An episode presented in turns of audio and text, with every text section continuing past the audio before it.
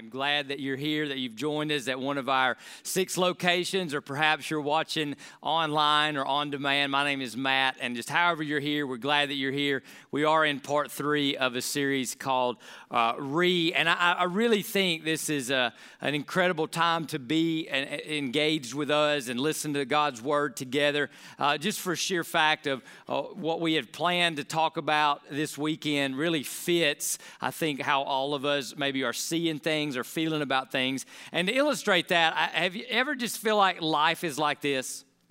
Right? Do you ever just feel like your day, uh, your world, the season that we're in is just like this roller coaster of kind of ups and downs and, and lefts and rights. And, you know, it's like a whirlwind and you get whiplash because of change, because of uh, one minute, man, things are looking better. The next minute, things are not looking better. And, and even just like, think, like, even like for college football fans, now this is kind of light. I mean, the whole college football landscape's changing. You know, the SEC's going like 16 teams, and what in the world is that? That, right? I mean, that's going on. And then we've got headlines, and we've got now, you know, we thought we were past uh, this corona thing, and now we have this delta thing. And it just feels like this is where we are uh, in, in the world today. And now, some of you, this more describes maybe not the season you're in, but it describes your mood.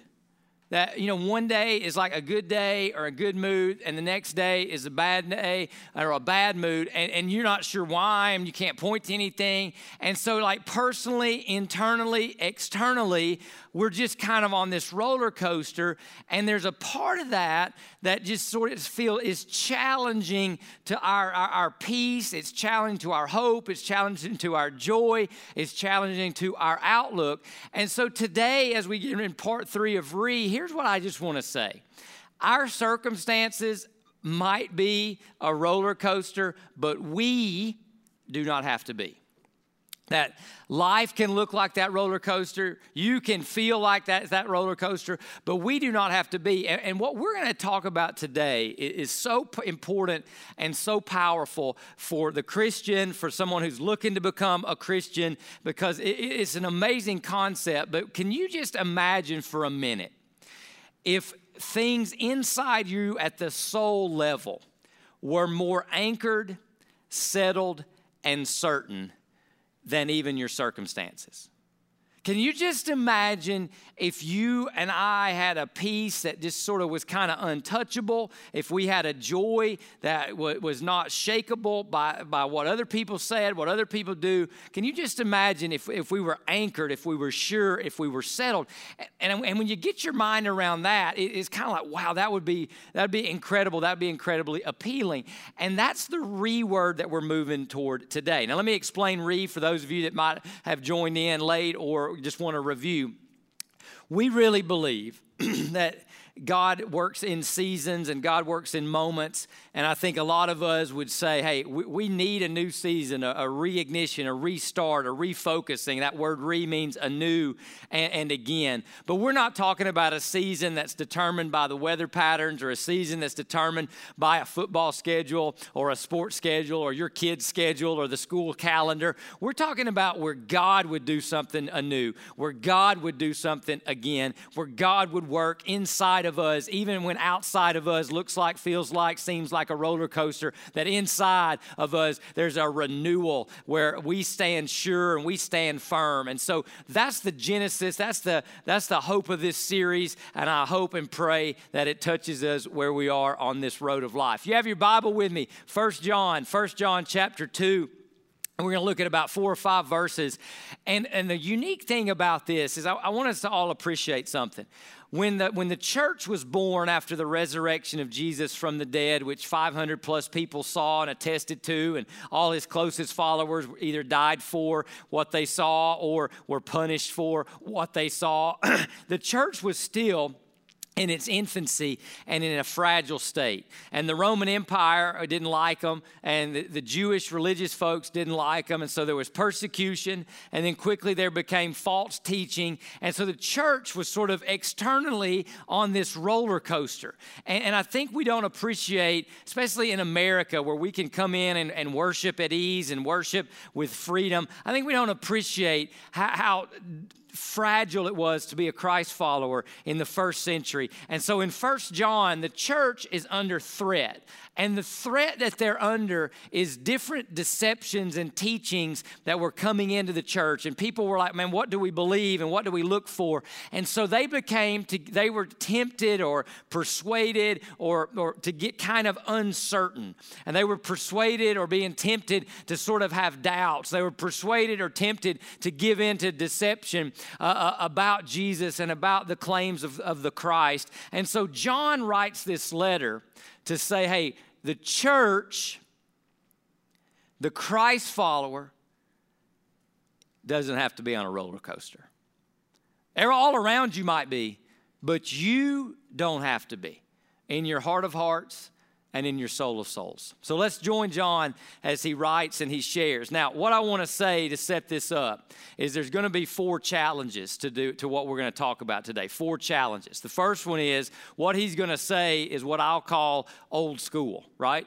Uh, I, and what I mean by that is he's not going to say anything incredibly profound, but what he's going to teach us, I fundamentally believe, hear me, lean in and hear me.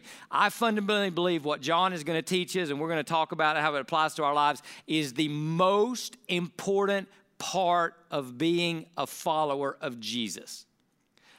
And it's nothing new. So you got to go old school. Temptation wise in culture, we think it's always new and improved is better, right? But we got to go old school. Second challenge we face is we're going to have to redefine success. Every one of you walked in here, including me, and you have a definition of success. What does it mean to be a successful you? What does it mean to be successful based on our culture, your family of origin? What does it mean to be successful? And all of us are really wanting God to help us be successful. But what if God's scoreboard, what if God's definition of success looks looks different than yours. So we got to be willing to redefine success in order for this power, this principle to hold to our lives. Number three, just like the first church, we have to overcome deception. And for some of us, deception means we have to unlearn a way of looking at things. We have to unlearn the way we've learned from our parents, our family of origin, our own habits that aren't always helpful. We might have to unlearn something. And for some of us, we may have to resist something that's uh, deceiving and will move us away from what God wants to show us. And then the fourth challenge is this it's all by faith. In, in other words, we're going to have to believe before we see, or we're going to have to buy before we try because God works through faith. And faith is not a feeling, and, and faith is not, you know, an ooey gooey. Faith is faith. Faith is a verb. Faith is I'm going to trust what God has said. So with that, let's jump into First John. We're going to pick it up reading in uh, verse 24. Again, remember, he's writing to a church on a roller coaster. All around them and inside what was being taught. And here's what he says. What you have heard from the beginning, that's the old school part. I'm not going to teach you, I'm not going to tell you anything new. What you have heard from the beginning is to, and here's our reword for this uh, part three, is to remain in you. What you have heard from the beginning is to remain in you. So we need to stop and ask ourselves okay, what is it that was taught, that was heard, that was spoken in the beginning that they are not to move away from, that they are to remain in and stay grounded in? And what he's talking about is what Christians call the gospel. And here's where we get it, and I'll, I'll give you a couple of synopsises of it. This comes from 1 Corinthians 15. He says, I want to make it clear for you, brothers and sisters, the gospel I preach to you, the news I preach to you. So, what you heard from Paul is the gospel. And he says, You received it and you've taken your stand on it and you're being saved by it. And here's what it is the gospel is this I passed on to you as most important. Now, I want everybody to stop. How many things in your life can be most important? Some translations say of first importance.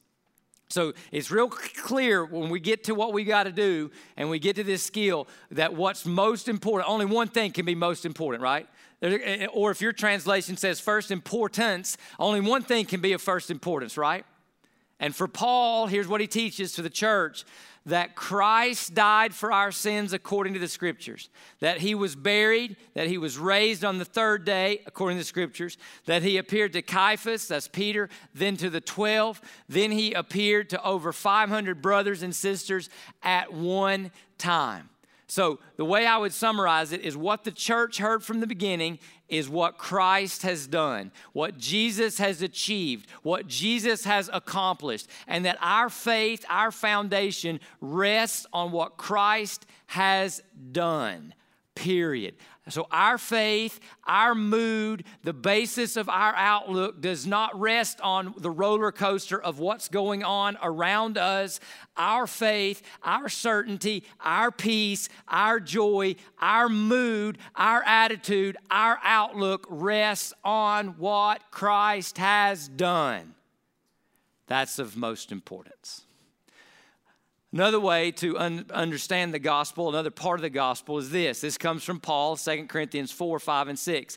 He says, For what we preach is not ourselves. So we're not preaching a humanistic message. Preachers, teachers, the church, we're not preaching about a personality, about a, a particular lifestyle. We're preaching Jesus Christ as Lord, who was what?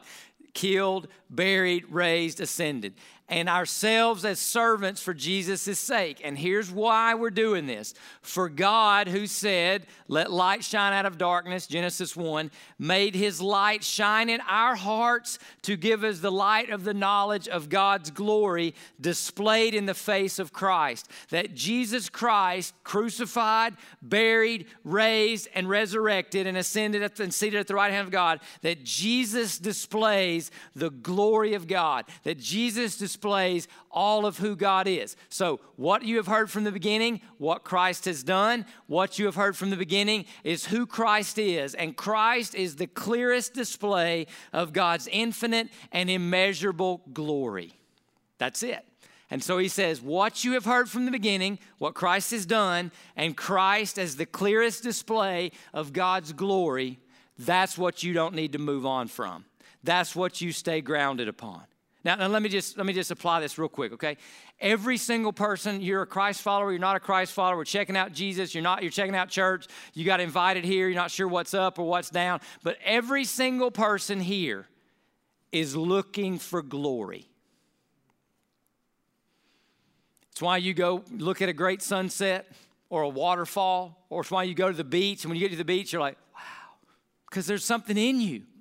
It's why you're attracted to great artwork, a great song. It's why, why you're attracted to a great athletic performance. And you'll say, oh man, he looks makes that look easy. You know, we just got done with the Olympics and you watch him, you're like, wow. You, you hear someone play the piano or play a keyboard or write poetry. Like, why? Why? Your heart is wired for it. And, and what the gospel is, is an infinite and immeasurable display of glory that your heart and my heart was made to stand in awe of. So he says, What you've heard from the beginning, stay with it. So let me say this in some layman's terms, okay? Nobody graduates from the gospel of Jesus Christ. We remain in it. Nobody graduate. So remain means it stays around. It's a long term way of looking at and doing certain things. So nobody graduates from the gospel. Here's what's challenging. Let me talk to church people, make you feel me step on your toes a minute, okay? Here's what happens to church people church people, especially in the Bible Belt, we get here, we hear things like, oh, you got saved when you were eight, and you're once saved, always saved, and everybody just walks out the door like, I'm taken care of. And we stop marveling at the gospel. We start fo- we stop focusing at the gospel. We start coming to church and like, oh, make me feel better about myself and speak to me about this and speak to me about that and scratch this itch. And oh, the pastor's not deep enough. Nobody graduates from the gospel.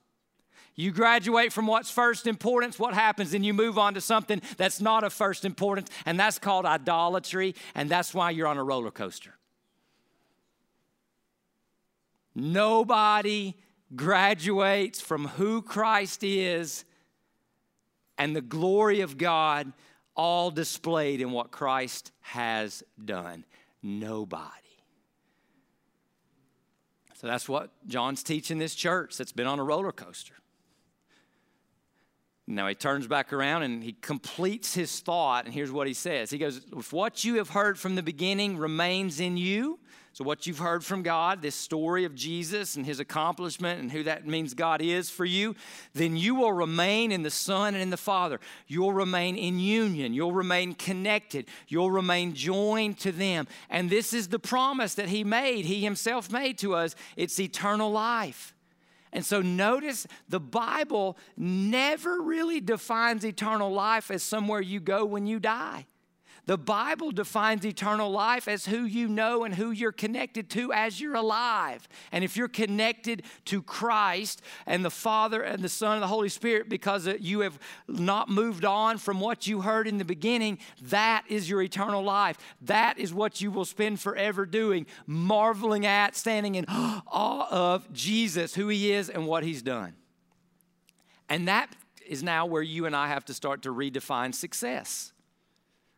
Because, you know, you and I grow up and, and we define success as what we do. It's our production, what we produce in life, right? What we're proud of, or we're trying to do something that will make other people proud of us and thus have a reputation. Man, he's got a great reputation. He or she's successful. Or we define success by our position in our team and our organization, or by uh, how many possessions we have and, and, and social media friends and followers we have. And that's how we define success. In In, in God's world, you know what God wants to help you do?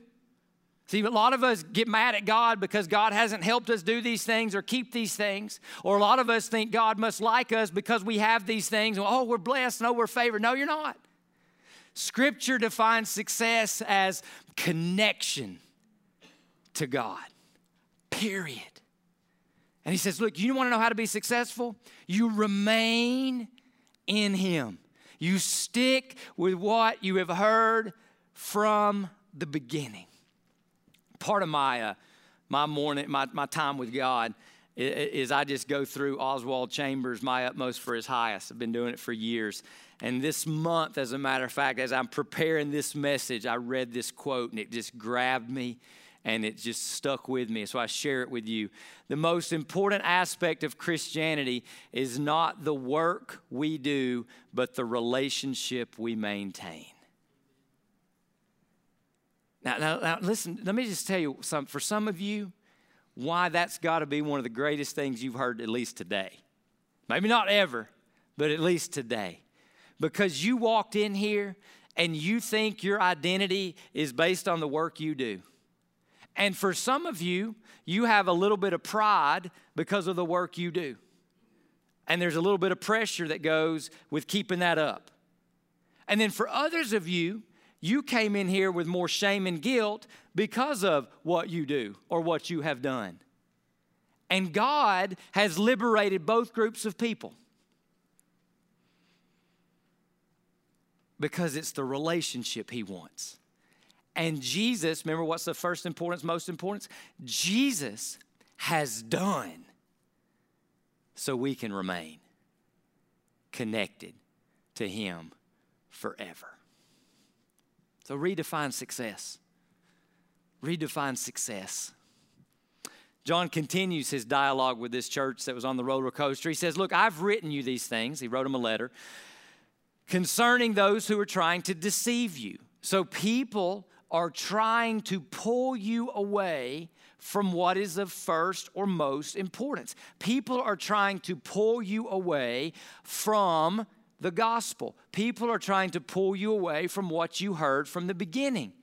So, this is why no one can graduate from the gospel, in part because if you graduate from the gospel, you are now drifting or being deceived down a path that will end up discouraging you and defeating you. So, so he says, Look, people are trying to pull you away from what you heard in the beginning, and you can't let that happen. You can't let them take that away from you. So you got to fight and you got to stay vigilant and you got to be determined to cultivate, to remain in this relationship with God. And he continues and he unpacks and he says some cool things, some amazing things. He says, As for you, the anointing you receive from him remains in you. Now, anointing is, is kind of supernatural revelation, illumination, impartation, where God imparts an aspect of his grace and glory upon a person. And so he's not talking about super spiritual people. He's not talking about just the pastor type people, the elder type people. He's talking about anybody that's connected to Christ, anybody that's remaining in Christ. And, it, and so that remains in you. And he says, so you don't need anybody to teach you.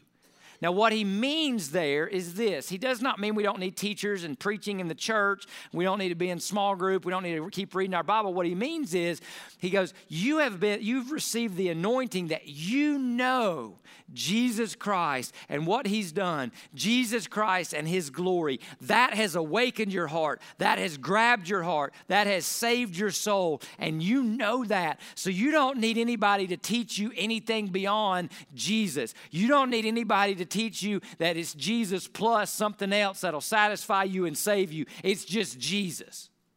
So don't graduate from that. So instead, his anointing teaches you about all things and is true and is not a lie. Just as it has been taught to you, remain in him. And there's a connection that we need to see the teaching, the hearing, and the remaining in him and in a relationship with him. So, the anointing, I would describe it this way. It's Jesus, what he's done, and who he is. That we don't need any more uh, that glory and the glory we've been looking for since we were looking for it in a sunset or looking for it in a relationship or looking for it in creation or, or music or art that glory ends and culminates in christ. That what jesus has done we don't need to build on any other foundation. We remain in him and we remain with that and in light of that, look what he says. So now, and he calls them kind of an enduring, endearing term, little children, remain in him, get off the roller coaster, right? So that when he appears, we may have confidence and not be ashamed before him at his coming. So we, we are, we're confident, we're not ashamed. Probably most of us, at some point in the last year or so, maybe the last few day, days of this week, have had a crisis of confidence. And that's part of the roller coaster, right? And look what he said. Look, with where God is taking history, where God wants to take us, we can have confidence. We're not on this up down. One day's good, next day's bad. One day, you know, I think God loves me. The next day, I'm not so sure. One day, I'm happy. One next day, I'm not. That's over. If what? We remain in Him. So, let's unpack that word remain. What, what does it mean? All right? The first thing it means, and it has to mean, is we are just centered on Jesus. Now that sounds kind of, you know, maybe that sounds churchy or sounds like, uh, what's he talking about? Uh, let me unpack it, but just, just, just let's hold the thought that I'm centered on Jesus. Now, let me tell you what a lot of, again, I, I, hate to pick on, you know, spiritual people, but let me talk, let me, let me pick on them, okay? So if you're like, man, I'm not even Christian yet, hey, you're off the hook on what I'm about to say, okay? Just sit back and let me make the other half of the room squirm a second, okay?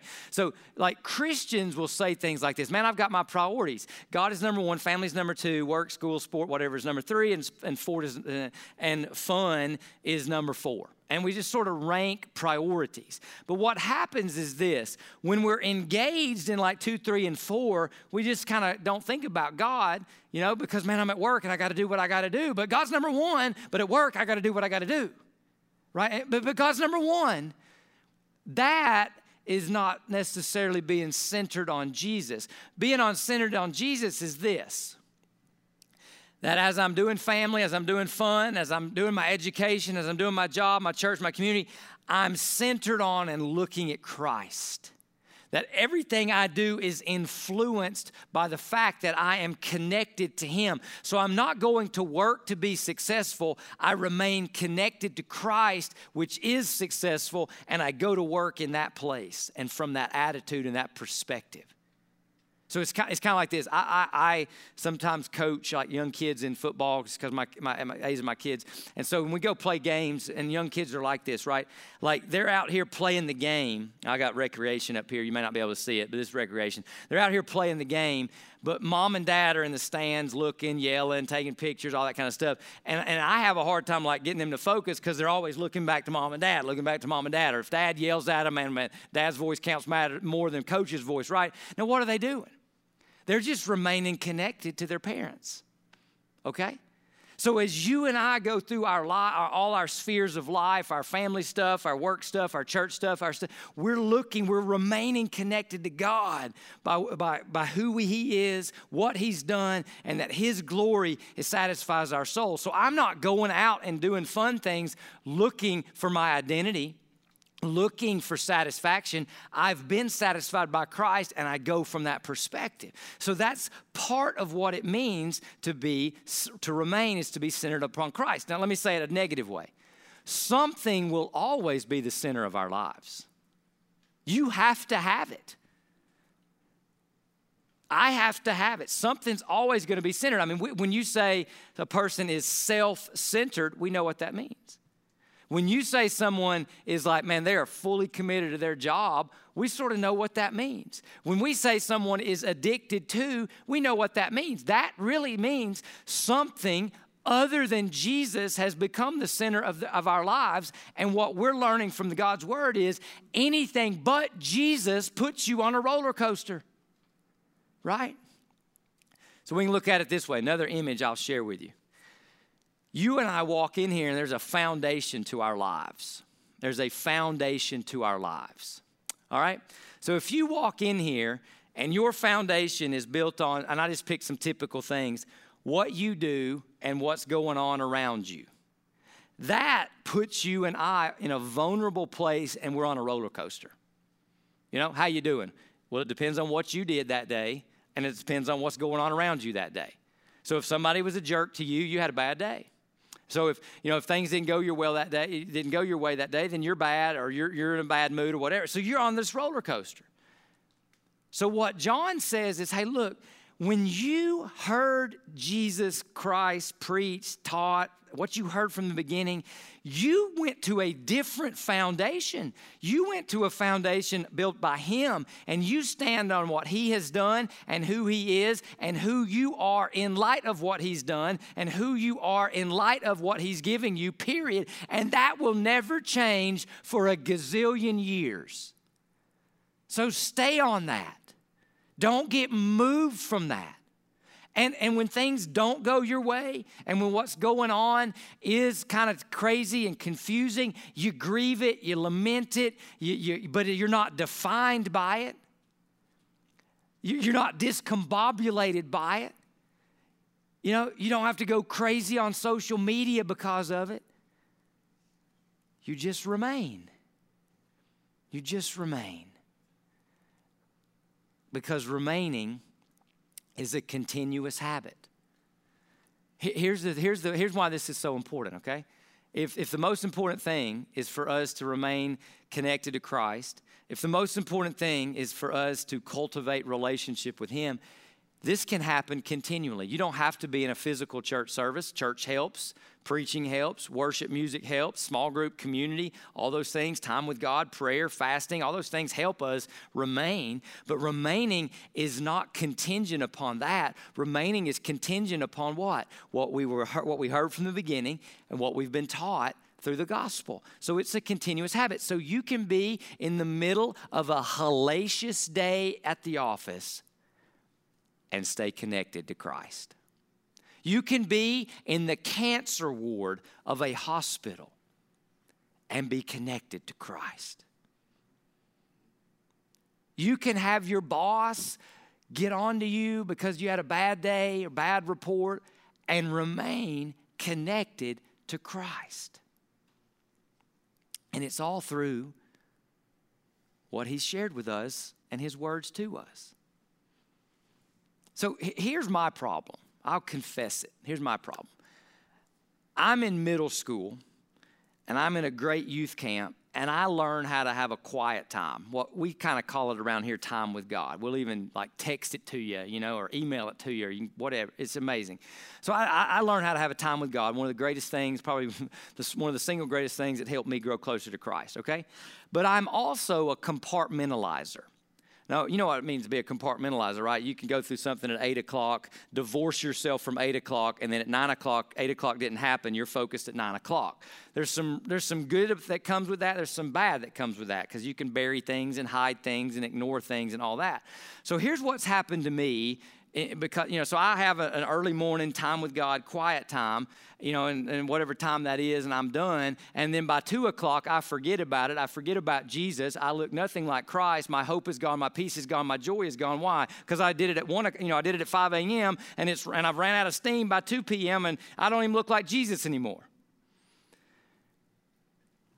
but when we understand that remaining is a continuous habit, it's not checking the box. Oh, I prayed today. Check. Oh, I went to church this this week. Check. Oh, I, I fasted. You know. Oh, wow. You know, I, I actually read a couple of verses of scripture. Check. Check. No, remaining is a continuous habit. You can do it anywhere, and I'll give you my illustration. Okay.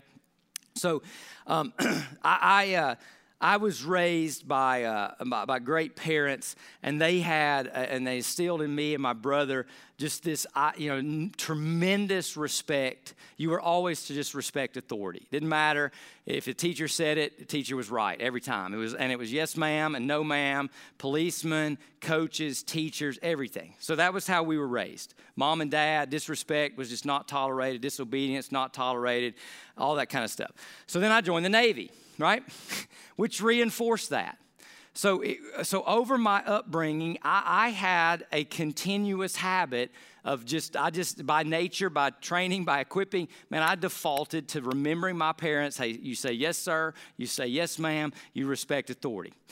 So I'm home on leave from the Navy, and I'm out at my dad's farm, and uh, I'm, dr- I'm going to drive his truck home, and it had just rained. And he had one of those four wheel drive trucks. And you know, we had to get out and turn the wheels. Some of you remember that, right? And you had to turn the wheels to lock the wheels to go to four wheel drive. And then when you go, wanted to go to rear wheel, regular drive, you had to take it off. So I took it out of four wheel drive inside the truck, but I forgot to unlock the hubcap, you know, the wheels on the front. So it's raining, right? So I'm coming, and I'm, I am literally, you know, Mr. Military, high and tight. I'm ready to go, right?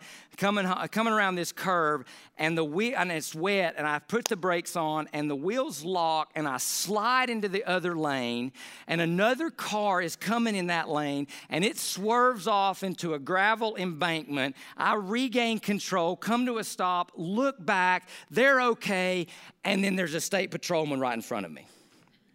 Okay? So he goes up and checks on the car. and he tells me this. He goes up and checks on the car, and they're okay. So I see he's coming to my front, to, to my car. I happen to look in my seat, and we had been shooting guns, right? There's a gun in my front seat, right? I'm like, this is not going to go well. I'm like going to get kicked out of the Naval Academy and everything that I've worked for. So I, you know, I, I, I was, I, I covered the gun up, okay? Don't tell him I said that, okay? But I did. So I covered this gun, and, I, and as he's walking up, I'm like, man, this is going to go bad. But I remembered your parents, mom and dad, you say yes, sir, to that policeman. And you look him in the eye and you give him respect. That's all I knew to do. So he comes up and he says, You okay? I said, Yes, sir. Looked him in the eye. He said, You were driving too fast for conditions. Yes, sir, I know it was. You're driving on the wrong side of the road. Yes, sir. uh, and, and, he didn't see it was in the front seat, so we'll leave that off, right? And, uh, and, and he said, What's your story? I said, Well, sir, I'm home. I'm in the Navy. I'm, I'm home on leave. And, you know, I was just out at my dad's farm. He said, Okay. He goes, Listen, most people I talk to don't show me anywhere near the level of respect that you've done. Go home. Thank you for serving our country. Now, that's a silly story, right? But you go through things like that in life. And in the moment, what if you remembered what God has done from the beginning? In the moment, what if you remembered that you are who God says you are? What if in the moment you remembered that this life of a hundred years ain't the full story and that there's an eternity of glory? What if you remembered that Jesus died for you, that Jesus loves you, that Jesus works for you, that Jesus prays for you? What if you remembered those things? You would remain in Him. And there would be no roller coaster in your soul and in your mind. And you would be standing on what Christ has done and who Christ is. So I just close with a question Which one of those is you right now?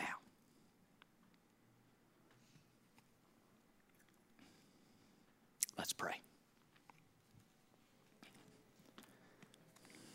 God, I thank you for who you are and what you've done. God, my preaching cannot make clear who you are and what you've done. Your spirit has to anoint, your spirit has to illuminate. So, Holy Spirit, would you help all of us put our eyes on who you are and what you've done? Holy Spirit, would you help all of us to recall what you said from the beginning was of most importance? Christ, crucified, buried, raised, ascended, seated, reigning, and ruling. Christ, the clearest display of the infinite, immeasurable glory of God. And God, may we remain. May we remain. May we remain. In the name of the Father, and the Son, and the Holy Spirit, we pray. Amen.